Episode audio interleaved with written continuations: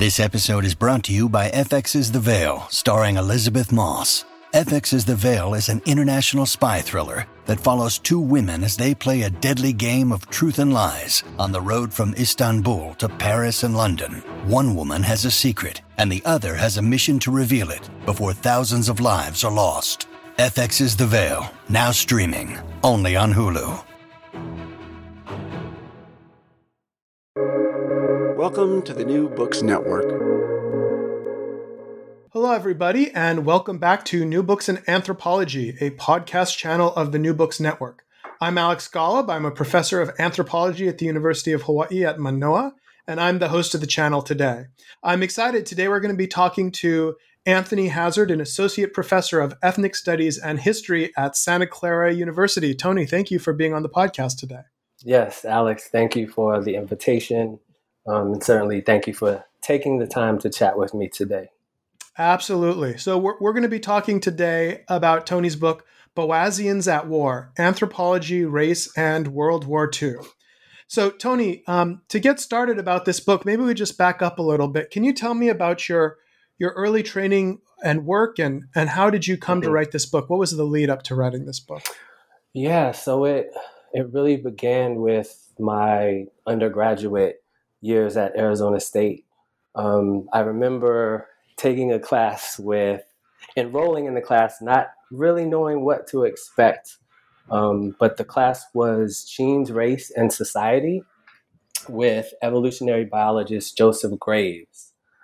And in that class, maybe halfway through, he spent quite a bit of time talking about um, Franz Boas, uh, Ashley Montagu, Ruth Benedict, and this organization that I wasn't really familiar with called UNESCO, right? Mm. So this organization under the United Nations umbrella, and I just I I recall, you know, leaving that class, um, going up to the training room, you know, walking over to practice. I was on the track and field team. I was a long jumper, but I just remember my days being filled with the work we were doing in that class.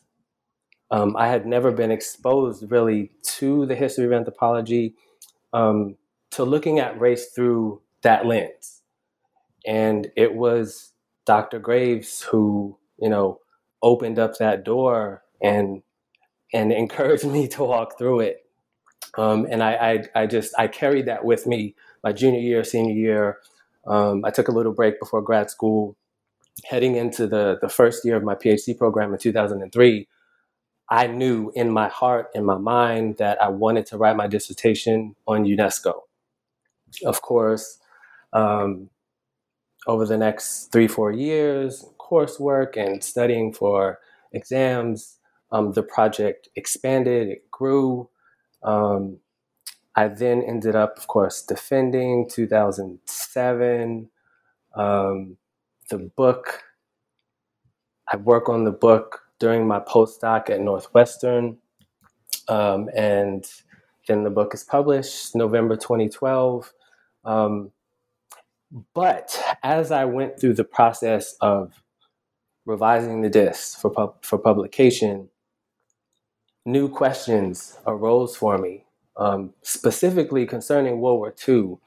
During my time as a postdoc at Northwestern, I designed a course called Race and World War II. Mm. And in that class, it just we ha- it was so much fun for me um, because I have this history of military service in my family. Um, I'm African American and Narragansett, and I knew that you know my as for my father as a black and Narragansett man serving in the military, for his father as a Narragansett man, for my father's grandfather as a Narragansett man, there had to be a tremendous, um, tremendous conflict within oneself, right? To serve, to fight in World War One as my great grandfather had, to fight in World War Two as my grandfather had, from my dad. Um, you know, he enlisted in the late 70s and he served in Desert Storm.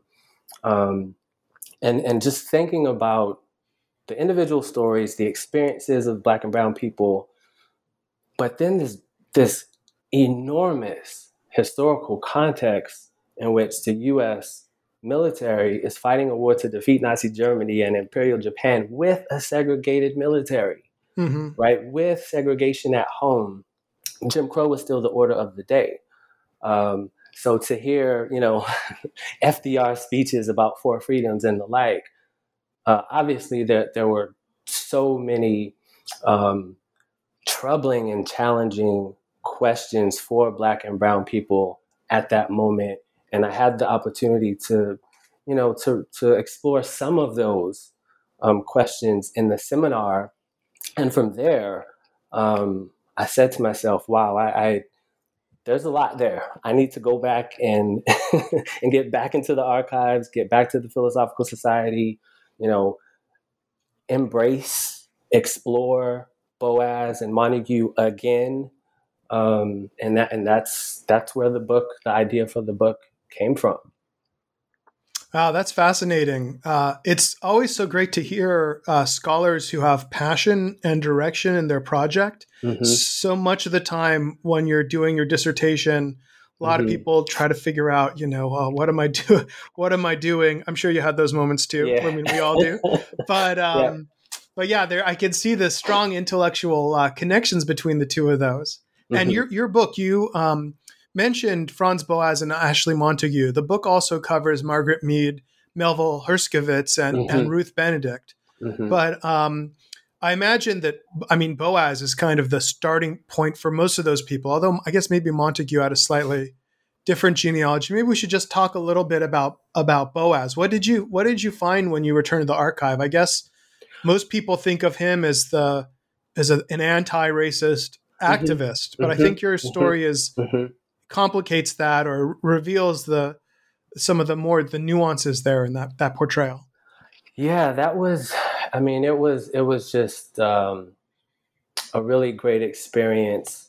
You know, again, returning to the Philosophical Society, Philly is is is really my second home, um, and and that's you know where I I got my start doing you know real historical research. So going back and um, I, I, wanted to ask tough questions of Boas. And I think Lee Baker kind of got me going in that direction. His, you know, his wonderful work from Savage to Negro, um, published in 1998. I, I, I, wanted to kind of follow up on some of the some of the questions that Lee Baker attempted to answer in that book, and um, you know, really get at Boas's own understanding of racism, not just um, on an interpersonal level, but I was I was really concerned about locating, teasing out if in fact Franz Boas had a kind of conceptualization of structural racism. Like that was the big question mm-hmm. for me um, and and what I found was that uh, you know f- for me and compared to let's say with Benedict, um, Ashley Montagu, Boas left he left a bit to be desired in terms of his own understanding of structural racism, um, and even even even Boas um, not being able to really make the connection between chattel slavery, colonialism, and quote unquote racial difference, right? As he observed it. He, he, he wasn't able to make those direct connections. And that came out for me in the archival work and in re examining the texts that he produced, a few of the texts that he produced. Um, so it, it you know, it was it, again, it was just a, a great journey, um, and something that, of course, had to be done uh, when you know the the person's name is in the title of the book. Um, Always key. To, to, yeah, to, to, start there, to start there, and the truth is, I, I was so far along with um, with with the Montagu chapter um, that you know there were there there are places in in the Montagu chapter that I ultimately would return to um, because I wanted to keep after doing the work on Boas and you know writing that chapter, I wanted to make sure that you know Boas was that the intertextuality was there, that, that mm-hmm. everyone else was talking to Boas, right. even if they weren't, they still were. You know, through the work and through how they pushed some of his ideas beyond where he could go. Right. So so spell that out a little bit. That that discussion of Boas.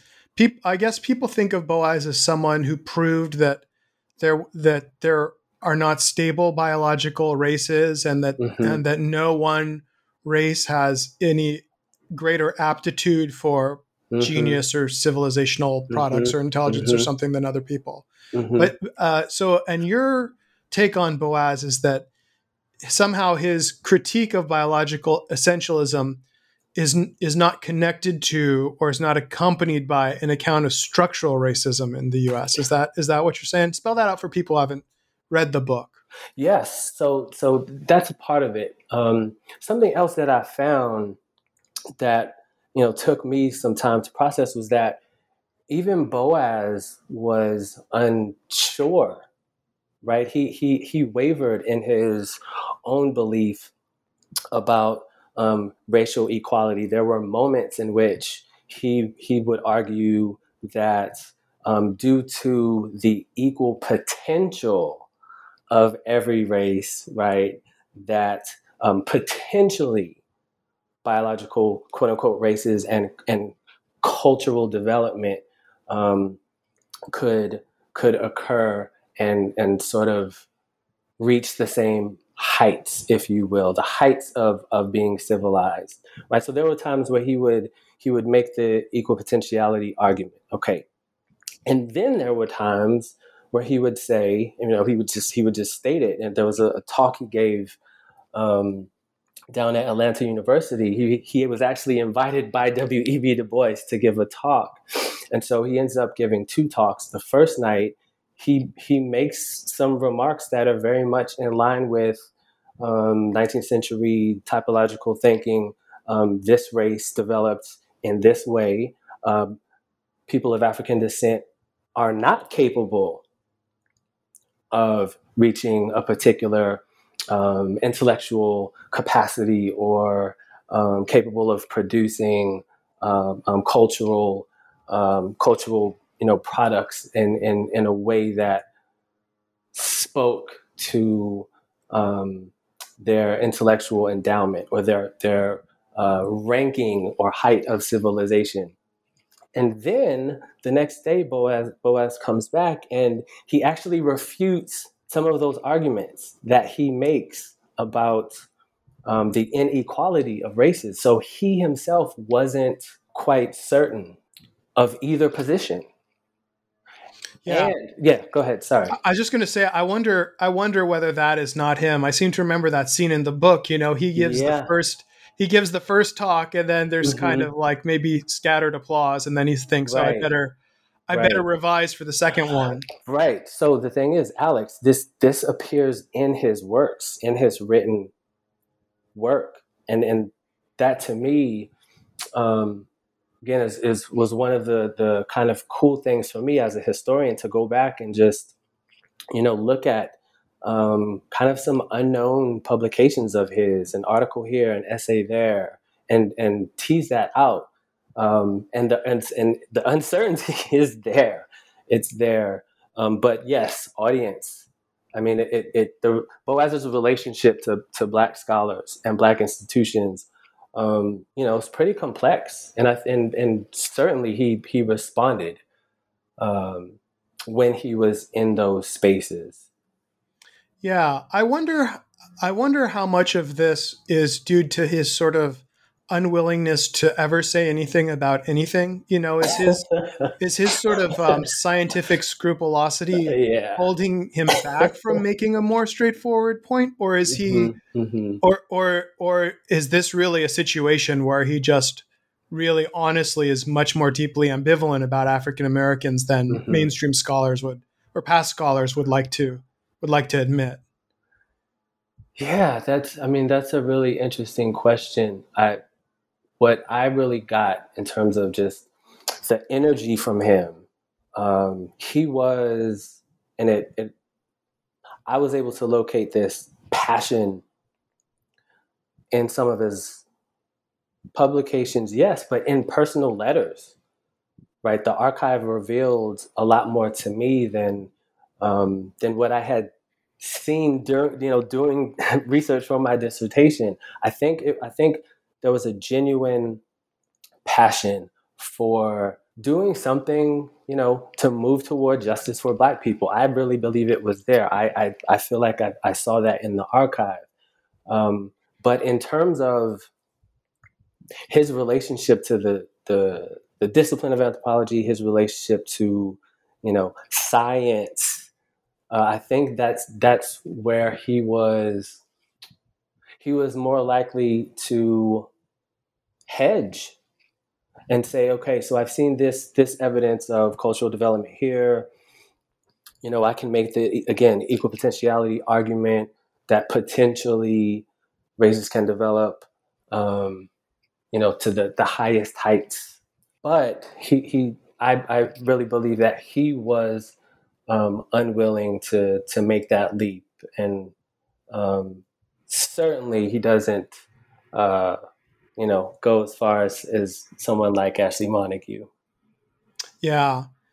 And I, I think that that is also sort of connected to his relative. I, I, let me know if I get this wrong about your book, mm-hmm. but it, it, seems to me like one of the things you're saying is that he has a sort of uh, theory of biology and he has a particularist theory about the diffusion of culture traits and whatnot. Mm-hmm. Mm-hmm. But he mm-hmm. doesn't really have an account of of social structure and inequality in the United States, and that that brings it back to that point about structural racism we were mentioning earlier. Yes, that that's that's precisely it, and I I think one of the things I was able to do effectively um, was kind of scaffold uh, the how should I say the depth of understanding of structural racism over the chapters. So mm-hmm. by you know by the time we get um, by the time we get to uh, to Benedict, you know, it's been laid out that beginning with Boas, you know, there was still some really crucial work to be done in terms of, you know, just yeah. in terms of, of, of, you know, how not just these figures, but anthropologists and social scientists you know would would would come to understand what racism actually was, what racism actually meant, you know, um, and it's and, and it's always kind of it's just a, you get a funny feeling saying these things about about someone like Franz Boas, but um, you know, it's it's uh, if anyone would would appreciate getting as close to the truth as possible, I think it would be someone like uh, someone like Boas. Oh yeah, he's got that hard that hard jewel like flame right? that's always burning in all of his writings. The jewel like uh, hard passionate flame. well, you know, I guess this also kind of raises the question of of what should we expect from scholars that we mm. read about in the past, or mm-hmm. you know what what would we think is is appropriate? I I know that mm-hmm. there are some scholars who would say, you know, Boas said that black people were human yeah. And and in the 1920s, that was amazing. Mm-hmm. And mm-hmm. and that's and and so he's a mm-hmm. hero. Mm-hmm. You know. Yeah. okay, so that's your that's no, your response no, no. that. That that's uh, that's that's sure that's fine. However, um, you know, we can ask more questions of Boas, and I, th- I think it's completely fair to say that his work was was complex and that um, he should be you know, hailed for for doing some of the things that that he did, certainly.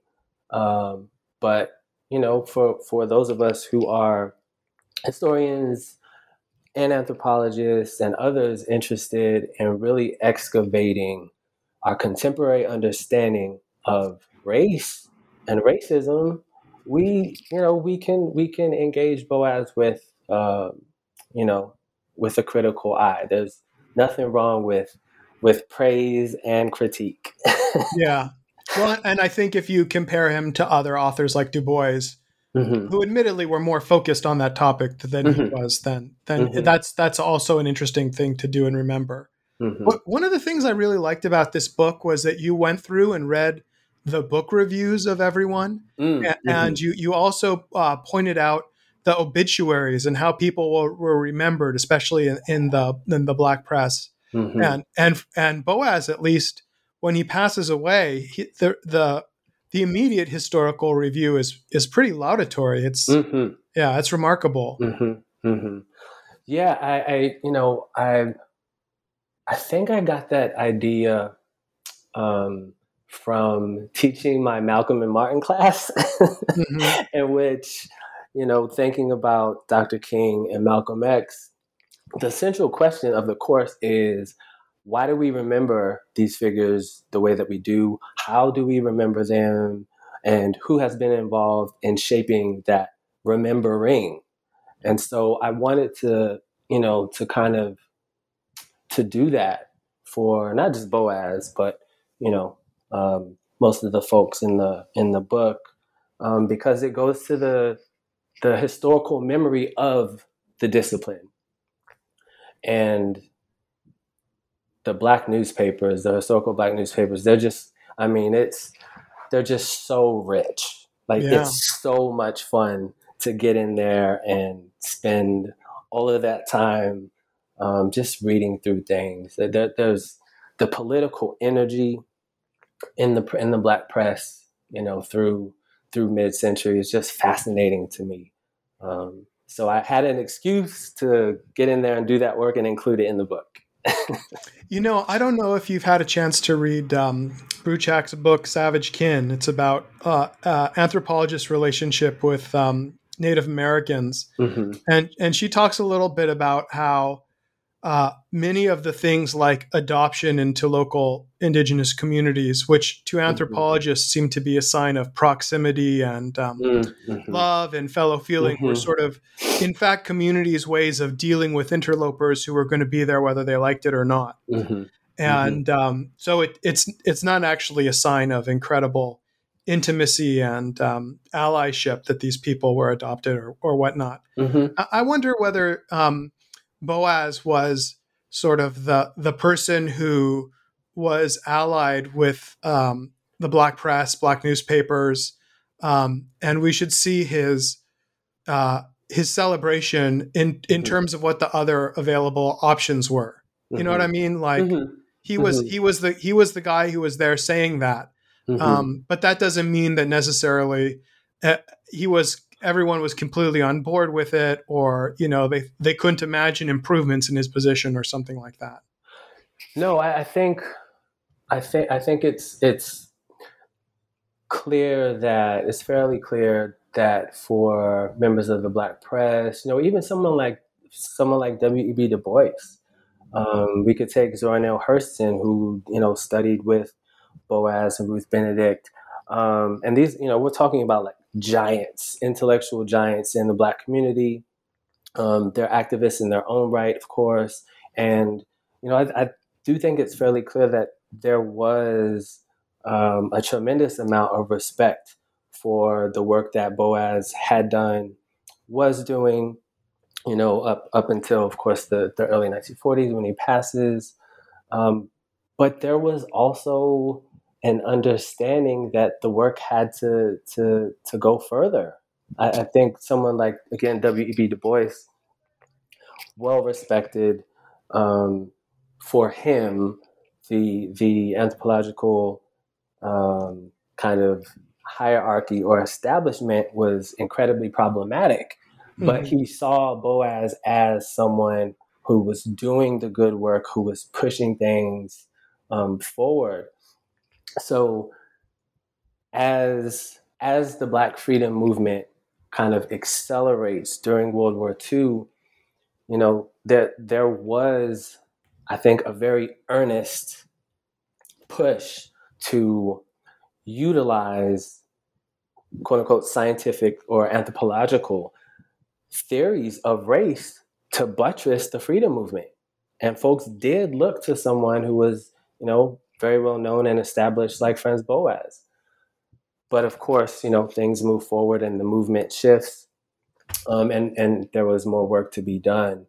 Um, but it's you know, this is something that that uh, that is is a reoccurrence in terms of in terms of the intellectual voices utilized by the Black Freedom Movement um, within the movement itself. There, there's a constant presence of that again praise and critique. Okay, mm-hmm. this is good, this is useful, but we could do more here. Let's move forward. Let's push forward. So I think Boas certainly was was someone, um, you know, who who kind of fit that mold for a bit for the movement. Yeah, and um, another person who was involved with this was Ashley montagu Mm-hmm. Montagu, I think, is not as well known as Franz Boas. I mean, realistically, I yeah. Mean, most, most people have not heard Franz, but in in our little world, yeah. Um, and there's been a lot less historical research on on Montagu as well. Right. Um, I, I, think of him as when I was in graduate school back in the day when there were still bookshops. You would go mm-hmm. and you would go to like the secondhand shelves, mm-hmm. and there would just be there'd always be secondhand books by Ashley Montagu, a lot mm-hmm. of them. Hmm. So I, I always had a sense that he was someone who must have been important mm-hmm. and taught because a lot of those mm-hmm. books, those paperbacks were, were assigned in college courses. Mm-hmm. Um, but I think maybe his story has not uh, received quite as much attention. Can you tell me about about him and and his work? Yeah, so that so there that is a book in and of itself. The Ashley Montagu biography. Um, this guy was fascinating. Uh, the first thing I'll say about him is that um, he was born uh, to a Jewish family in East London, um, and uh, first decade of the, the 20th century. And by the time, I'll try to make this quick, by the time he enrolls at uh, University College London, he decides to shed his Jewish name um, Israel Ehrenberg, and he takes on this persona of this aristocrat named Ashley Montagu, right? So he he literally is playing with his own Jewishness and whiteness um, as an undergraduate student. He keeps the name Ashley Montagu. Um, by the time, of course, he you know enrolls at Columbia and embarks upon his own career, he's known as Ashley Montagu, right? So there's there's the um, and I'm I'm I'm playing off of Toni Morrison's work. I'm um, playing in the dark, but Montagu is playing with his whiteness, right? In mm-hmm. that way, fascinating to me. And then we get to um, Man's Most Dangerous Myth, The Fallacy of Race, which he publishes in 1942. And in this book, it, it, he attempts to deconstruct race like before you know before that term was a thing that's precisely the work that he was doing attempting to interrogate the very biological concept of race. Um, and he was i'll say i'll just say this and then i'll stop. Um, okay. he was i could go on forever about montagu but um, i want to give you a chance to get in there. He was really one of the the the first scholars to place the term race in scare quotes. Um, he was really one of the first to uh, under, attempt to undermine the concept of race in that way by calling out the very validity of the concept. Mm. So he was at UCL and then mm-hmm. Columbia. So mm-hmm. when he studied anthropology in London, who were his influences to get him thinking this way? And then at Columbia, was he influenced by Boas? And so he was. I would say that yes, he was influenced by Boas, um, but he also spent some time at. Uh, slips my mind. There was another school. It's like the New School or London. something? No, it wasn't the New School. London oh, School, it, of, London School of Economics. Oh, the LSE. Yeah, he spent some time there. Malinowski land. Yes, absolutely. Yeah. So so there we go. I would say that Malinowski was was indeed an influence on him. Um, their correspondence is extensive. Um, and, and I would also say that by the time he gets to during his time at Columbia, it's Boas, but I, you know, in my reading of the archive, I think Ruth Benedict had a bigger influence on him and pushed him um, in ways that that Boas didn't in terms of his understanding of race and in terms of getting him Montagu to ask certain questions about race. And I'm not quite sure that I that I get to that in the in the Montagu chapter, but just recalling my sense about the archive and Benedict's archive too, of course, I'm at Vassar. The way that they that Benedict and Montagu talked about these issues in the the private letters, I it's my feeling that Benedict actually had a bigger influence on Montagu's thinking about race. This was this must have been at the 1930s. You know, for for most of the mm-hmm. 30s, Boas was was um, you know ill and not as active, and, mm-hmm. and Benedict was really doing a lot of the heavy lifting at the department. So maybe mm-hmm. that's that's that's why that is that way. Mm-hmm. Mm-hmm. Yeah. So so Boas didn't put race in scare quotes, and Montagu did. Tell me mm-hmm. tell me more about that. Yeah, it, it, it's again so that it's difficult to make a to draw a direct connection between what it, what would have been Boas's influence on getting Montagu to that place. But I think that, and this is something that, um, you know, again deserves its own book. But learning more about Montagu and how and what really happens with him from his childhood through his graduate training to get him to that moment in 1940 and 41 where he's making this move right to interrogate race in that way i can't i can't say that boas had that influence on him. What i think it was for montagu um, was just him being him questioning everything in a creative way. Um, you know i feel very close to montagu. I, have worked on him from you know my first first time i stepped foot in, in the city of philadelphia.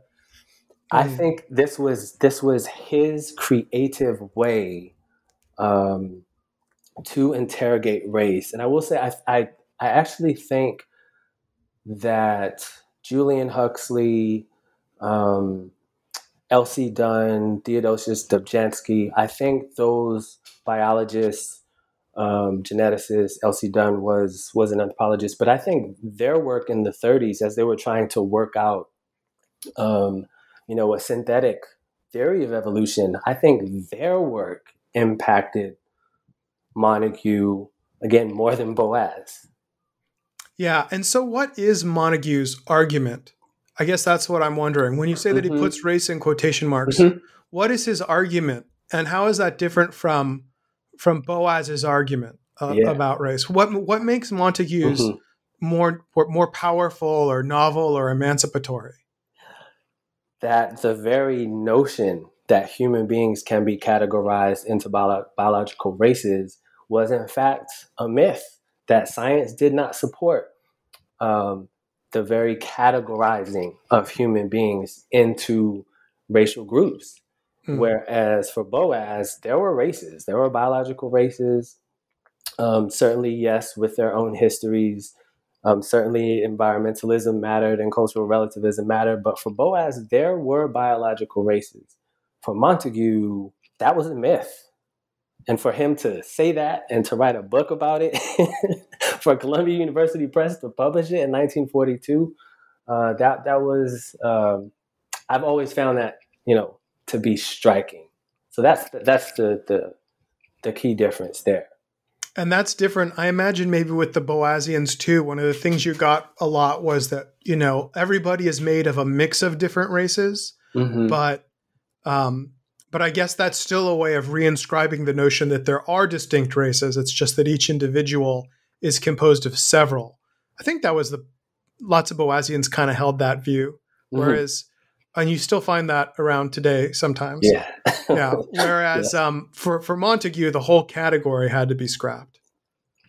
Yes, indeed, indeed, and um, again, it wasn't something that was that was being done. It, it really wasn't. I think another example would be uh, Jacques Barzun. In 1950, he wrote a book with a similar title, something about the, the myth of race or something. And in that book, uh, he places the term in quotations, uh, scare quotes, as it were. Um, but it was it was rare to see that done. Yeah, I guess both Boas and Montagu were Jews who had mm-hmm. ambiguity. I should say I'm Jewish, so this is always mm-hmm. interesting to me. yeah, um, they're they're both Jews who who uh, didn't really identify strongly with being mm-hmm. Jewish, but still mm-hmm. somehow their experiences of Judaism and so, uh, some sort of some sort of um, negative experiences, even though they lived in relatively liberal places at the time. Mm-hmm. That somehow must have played into their um, biographies, but they took mm-hmm. very different positions as a result of that. Yeah, so um, I I mentioned uh, very briefly just a bit about you know Montagu growing up in East London. When he uh, there was an interview done in 1996, I believe, just before his passing. And he talks about, you know, being in East London, living, you know, as a Jew on the East End and being chased and having rocks thrown at him, um, being beaten up. And at that moment, I suppose in that, you know, moment in his life, he felt comfortable or even compelled to to describe those childhood experiences um, and how that you know that violent environment for Jewish people impacted him as you know, obviously as a human, um, but as a thinker, as a scholar, and it's it's it still bothers me that I haven't been able to to go to the UK to go you know to go to London and and just investigate that part of his life more um, but it's it's yeah. yeah, no, and and and um, you know the the ways that he's this is this is something else I could I could go on about, but the ways that some of his critics um, invoke his Jewishness at times is also uh, fascinating to me because in a way he was as he played with his whiteness and Jewishness. At times he did want to hide you know, he wanted to hide his Jewishness, um, but then in other moments he embraced it. So it, it's there's just so much, so much there uh, with Montagu. You know what I would love to see? I would love to see what the um, correspondence between him and Malinowski is like. You know, Malinowski mm-hmm. made a mm-hmm. point of never being boring, and I yeah. imagine there must be there must be a lot of gossip in, yes. in there. Yeah, yeah, and that's the that's the whole thing. To get back to LSE, um, you know, and and read those letters because it, it's there isn't a lot in the Montagu archive in Philly. Yeah. yeah. You know, one of the other authors that you cover in the book is uh, Herskovits, mm-hmm. and and I was struck in the chapter on Herskovits. You almost you almost sort of place him not so much as a Boasian mm-hmm. as as a as a Du Boisian that he mm-hmm. was he would if he himself was not directly educated in that tradition almost all of his work got subsumed within it. Am I yes. am I reading that correctly? Yes, and this is uh, the well the larger point. You know what I wanted to do, and I and I I make this claim about Boas as well is that there's a larger, you know, black intellectual tradition that I think Boas benefited from. Certainly, Herskovits benefited from.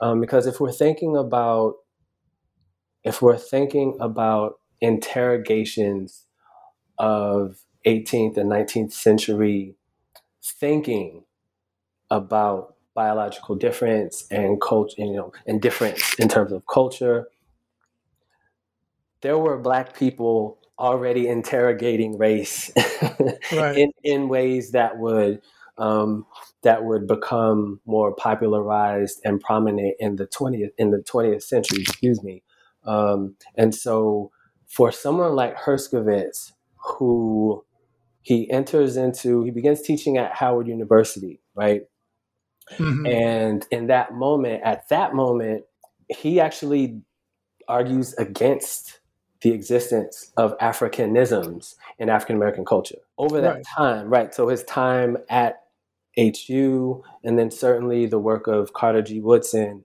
um, certainly Du Bois. These folks are ahead of Herskovits in understanding continuity, the continuity between African American culture and um, that of you know West and Central Africa, of course, with uh, the West Indies tied in there as well. So it's it is a journey for Herskovits to get to the point where he is making those arguments in support of um, that kind of cultural um, those cultural links to the continent of Africa. And so, in some ways, yes, I would agree with you that that um, Herskovits is is more aligned there. And to you know, to one of your earlier points about um, how Franz Boas was received by the Black press and the Black community, uh, it's it's it's when Herskovits gets to that point, and and um, he consistently makes these arguments in support of um, African cultural retention that he's widely embraced and and certainly hailed as uh, someone who's doing again doing the good work for Black people in the United States. You know, if I can just ask you to uh, engage a little bit in your own subjective judgments, you know, Mhm. I, I feel like in the book, uh, Boas comes off as being not not quite as um, as much a politically progressive figure as we'd like. Montagu comes Mhm. across as as quite active. I mean, I kind of feel like he Mhm. gets the Tony Hazard seal of, of approval that you know that that that Franz uh, Franz Boas doesn't get. I mean, is that that sounds right? And then how about Herskovits? If if you don't mind me just asking you to indulge your your personal perceptions of these people. Yeah, so I, I you know, in being so close to these folks um, for so long, um, and of course, my own positionality, my own training, um, I can just say flat out that I I thought Ashley Montagu was the coolest dude um, from day one, Mhm. from reading, you know, Man's Most Dangerous Myth to his work on the UNESCO statements on race. You know, the fact that he, um, you know, went to the Race Relations Institute at Fisk, Mhm. and you know, and and I mean, they were in, they integrated for two weeks. Montagu wasn't there for the entire two weeks, but they they integrated that institute the at you know in Nashville, Tennessee. Okay, Right, I mean, so so so this is and and and later on, of course, you know, was multiple appearances on the Johnny Carson show and all of that. I just thought Montagu was an awesome dude, but I thought that also that, and I think that his scholarship and his willingness to actually go down south and do those sorts of things, um, you know, it, it it held up. He wasn't just a thinker; he was doing the things that Black people were doing Right. physically with their bodies. So I would have him, um, you know, in in one particular position, one particular space or place in terms of, you know, how progressive he was. I think Herskovits, Herskovits's career was so different. Um, his work for the U.S. government, the things that he was doing, attempting to institutionalize African studies, um, not just at Northwestern, um, but in universities around the country, um, I don't. It, it's it's it's clear to me that Herskovits was was not as active. Um, to say that he wasn't as concerned, I don't think that would be fair. But he did not engage in the the types of the sorts of activism with one's body that Ashley Montagu did. Right. And and you know, I can't remember whether it's in um, your book or the last book that I did, which uh, for this podcast, which was also a little bit on Fisk, but like Mhm. that integrated conference, people in Nashville were concerned that it was integrated. I mean, this is not something that happened in a, a room in a college campus and no one Right. had heard about. I mean, Right. they it, they were worried about it in in the non academic community. Yes, people people called the police on on them, uh, and, this was this was a nightly occurrence that that you know local law enforcement were showing up because white citizens of um, of Nashville would call the police on them, and I'll I'll add that seeing the photographs, you know, the not just in the classroom, not just um, the you know the dining area, but they held dances. Like they were mm. hanging out. They created an integrated setting at Fisk, and it, it just it's yeah, like I said, just just so cool and and really progressive, and knowing um, that the order order of the day was Jim Crow segregation, and understanding that that there was a you know certain potential for violence that accompanied Jim Crow segregation. I think that emphasis on the body is really interesting. You know, um, I study the Pacific, mm-hmm. and and for for the uh, Pacific anthropologists who are not Pacific Islanders, mm-hmm. uh, these days when we think about what kind of discipline we want to build, you know, I think one of the things we focus a lot on is is being in the same room, having people come to conferences, mm-hmm. not just engaging in a in a shared discourse or a shared problematic, but mm-hmm. but engaging in that like embodied way of knowing people and being directly connected to them. So that that resonated with me. I think. Mm-hmm. Yeah. Mm-hmm. yeah, it's it's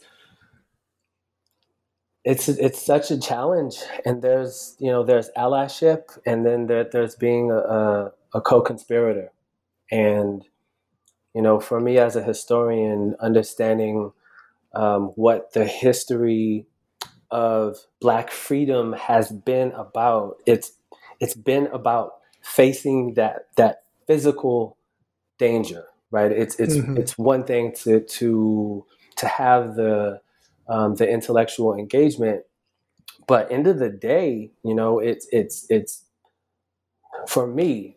Um, Dr. King was radical because he was willing to be beaten and bloodied to make a point.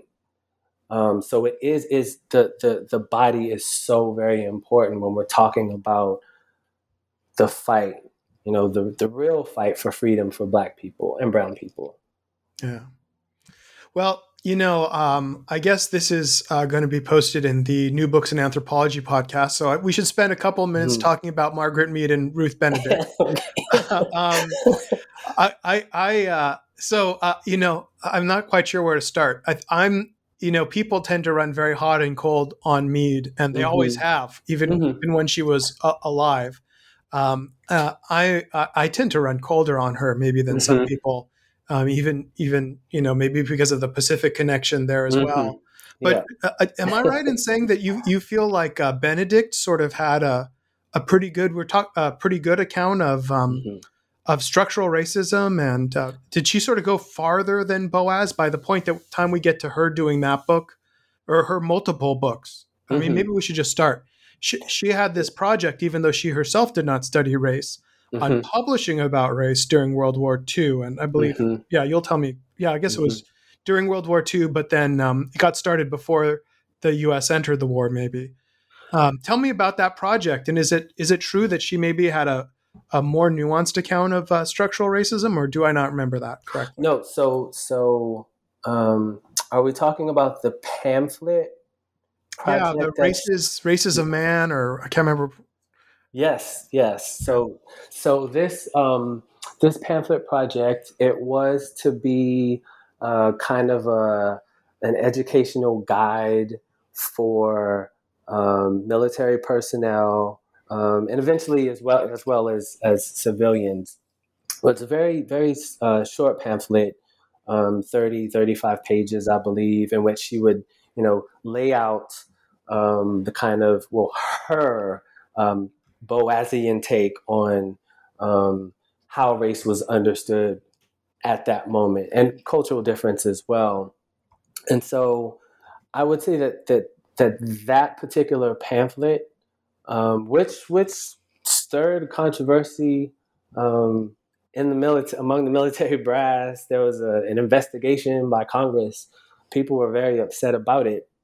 But in that pamphlet, uh, you know, sh- she basically lays out kind of, you know, environmentalism.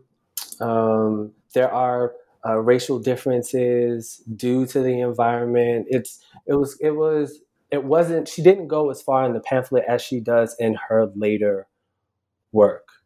Um, and some of the the some of the the essays that she wrote but did not publish, and I believe I, I, I utilized one of them um, in that chapter.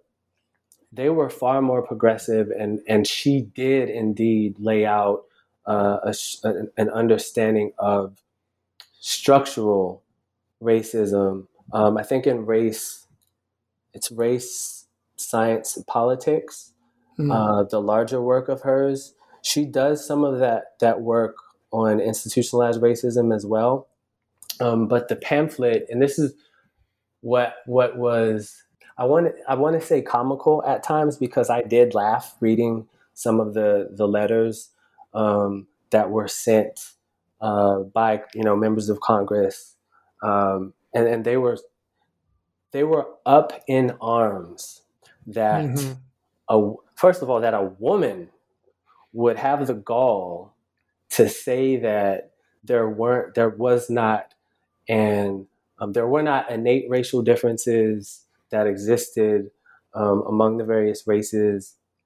And that each quote unquote race possessed the potential to develop um, you know their intellectual abilities and to create um, set of cultural practices that again potentially could be viewed as equal. Just the very notion of equal potentiality had members of congress just on fire. And i again i did i chuckled a time or two reading uh, reading through those um, letters, but I would I would say that Benedict um, did possess uh, a deeper understanding of, of of what racism was, particularly in the U.S. context, than than Boas did. And that's interesting too, because you know she was you know white Protestant mm-hmm. from like uh, what they call an old American family. Yes. um, yeah. Uh, some which some Americans, like Native Americans, might not think of as that old, but right. um, but uh, so tell me about some of that um, that unwritten work where she's where she's freed from uh, having to be answerable to the public, and she can express herself a little bit more more freely. Yeah. The the the one piece that um, that stood out to me was very brief, I think three or four pages, but the title was If I Were a Negro. Mm. And I know, right? So I see this. I'm I'm I'm sitting there at the, you know, at the desk in the archive at Vassar, and I and I see the folder, and okay, I open it. I'm like, what is this? um, and so you know, reading through it, and she she she kind of paints uh, a picture of a, a two or three different scenarios getting on an elevator if I were a Negro, walking down the street if I were a Negro, right? And and she, it's like she intemp- attempts to to embody that, right? It's her effort to to at least on a cognitive level um, understand, grapple with what it might feel like being being black in New York City in the ni- late 1930s, early 1940s. And again, this is New York City. She's not talking about, you know, yeah. Birmingham, right?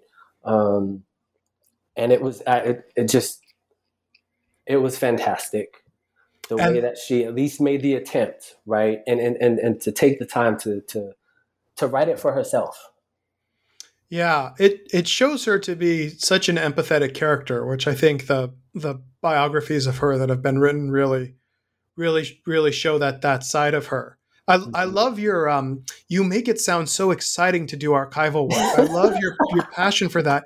You know, I've done this kind of work as well as a historical anthropologist and I know mm-hmm. When you talk about that moment where you look at the title on the folder yeah. and you flip out you know people people who don't do this work they don't understand how exciting it will be or they they will now when they listen to this interview. So if there are listeners out there who think that archival work sounds boring, now you can get a sense of of how exciting it is and how much these people come to life for us. You know, Mhm. I asked you Mhm. earlier, maybe a little unfairly, to to talk about your own personal opinions of these people, but Mhm. for people who haven't done archival work, I mean, you get to know these people. You Yeah. you live with them. Uh, Yeah. They're not abstract entities at all. They're No. you get to know their foibles and their weaknesses in a in a really really real way. Yes, indeed, and I and I'm reminded of uh, it was my it was my second trip to Vassar, and on one of you know you're winding down, you're exhausted, you have you know a few days left, and um, I was able to look at look through uh, the box that contained the the items in her purse at the moment that she passed away. Wow. Yes, yes, yes. And that box had been on my mind for, I am not exaggerating, years because I read um, in Lois Banner's book um, about Mead and Benedict. She describes, I believe it's her, she describes the items um, in Ruth Benedict's purse. And so I have been thinking about that, you know, back in my mind, but I, I knew I had to to look through that box, so I did that, and I believe there was a dry cleaning slip and uh, you know some other just some other ordinary, everyday, ordinary things. Um, but the fact that I that I was able to look at those things, touch them, feel them, it's it's. I don't know. I suppose that's a metaphor for for archival work. It's like you feel what was there. Yeah, people people um, forget to get back to this theme of the body. Archival work is embodied work. Working with text is em- is embodied work. You know, and um, Mhm. and it can hit you when you do that kind of thing. Yeah. That that um, that um, piece of hers, if I were a Negro, it's it was not published by Margaret Mead in the Anthropologist at Work volume. It's just it just lay there until you found it. I don't believe it was. I don't believe Mead included it. Um, I can double check, but I really I don't believe, and I think that's a part of the reason I was I got chills when I found it. Well, you know, you should definitely find a place to publish it somewhere. That sounds uh, absolutely remarkable. yeah, I would love to. Well, look, I've taken up a lot of your time. I don't want to keep you for too much longer. But before we uh, go, can you tell me about what your future projects are that you're going to thinking about doing now that you've uh, gotten done with this book? Yeah, so I uh, and I mentioned uh, a bit of my my family history earlier. Um, I I want to write. I want to begin with uh, an article uh, chronicling the experiences of the Narragansett during World War II. Um, of course, my my grandfather and great grandpa will appear Mhm. in that, um, but there's you know, in addition to the the uh, the family history, there's something to to explore in terms of um, historical erasure um, within the context of racial categories. And um, what I mean by that is my great grandfather um, and grandfather, the extended family, on the census records from 1870 through 1930, the, the way they're categorized changes. Mm. So in 1870, they were categorized as Indian. In 1920, they were Negro. In 1930, they were Negro, right? But then my, my grandfather's draft card has him as Indian. So I'm, I'm, I'm trying to think through, you know, U.S. government policy. What was the state of Rhode Island doing with, in terms of, um, you know, the Narragansett population? Is this really a question of um, a misunderstanding of racial categories, or was there something? Um, is there something to an attempt by the state to erase the Narragansett people, right? Their their very identity um, and their history by categorizing them as quote Negro, Um, so this is this is the the one of the big questions that has um, just stuck with me uh, since I began going through the the census records, um, and it, it's you know definitely early moments in my thinking about the project, but uh, I feel like that needs to be done. It needs to be. I need to do it for myself. I need to do it for my father, and certainly the you know the next generation of of hazards. I need to write. I need to do that.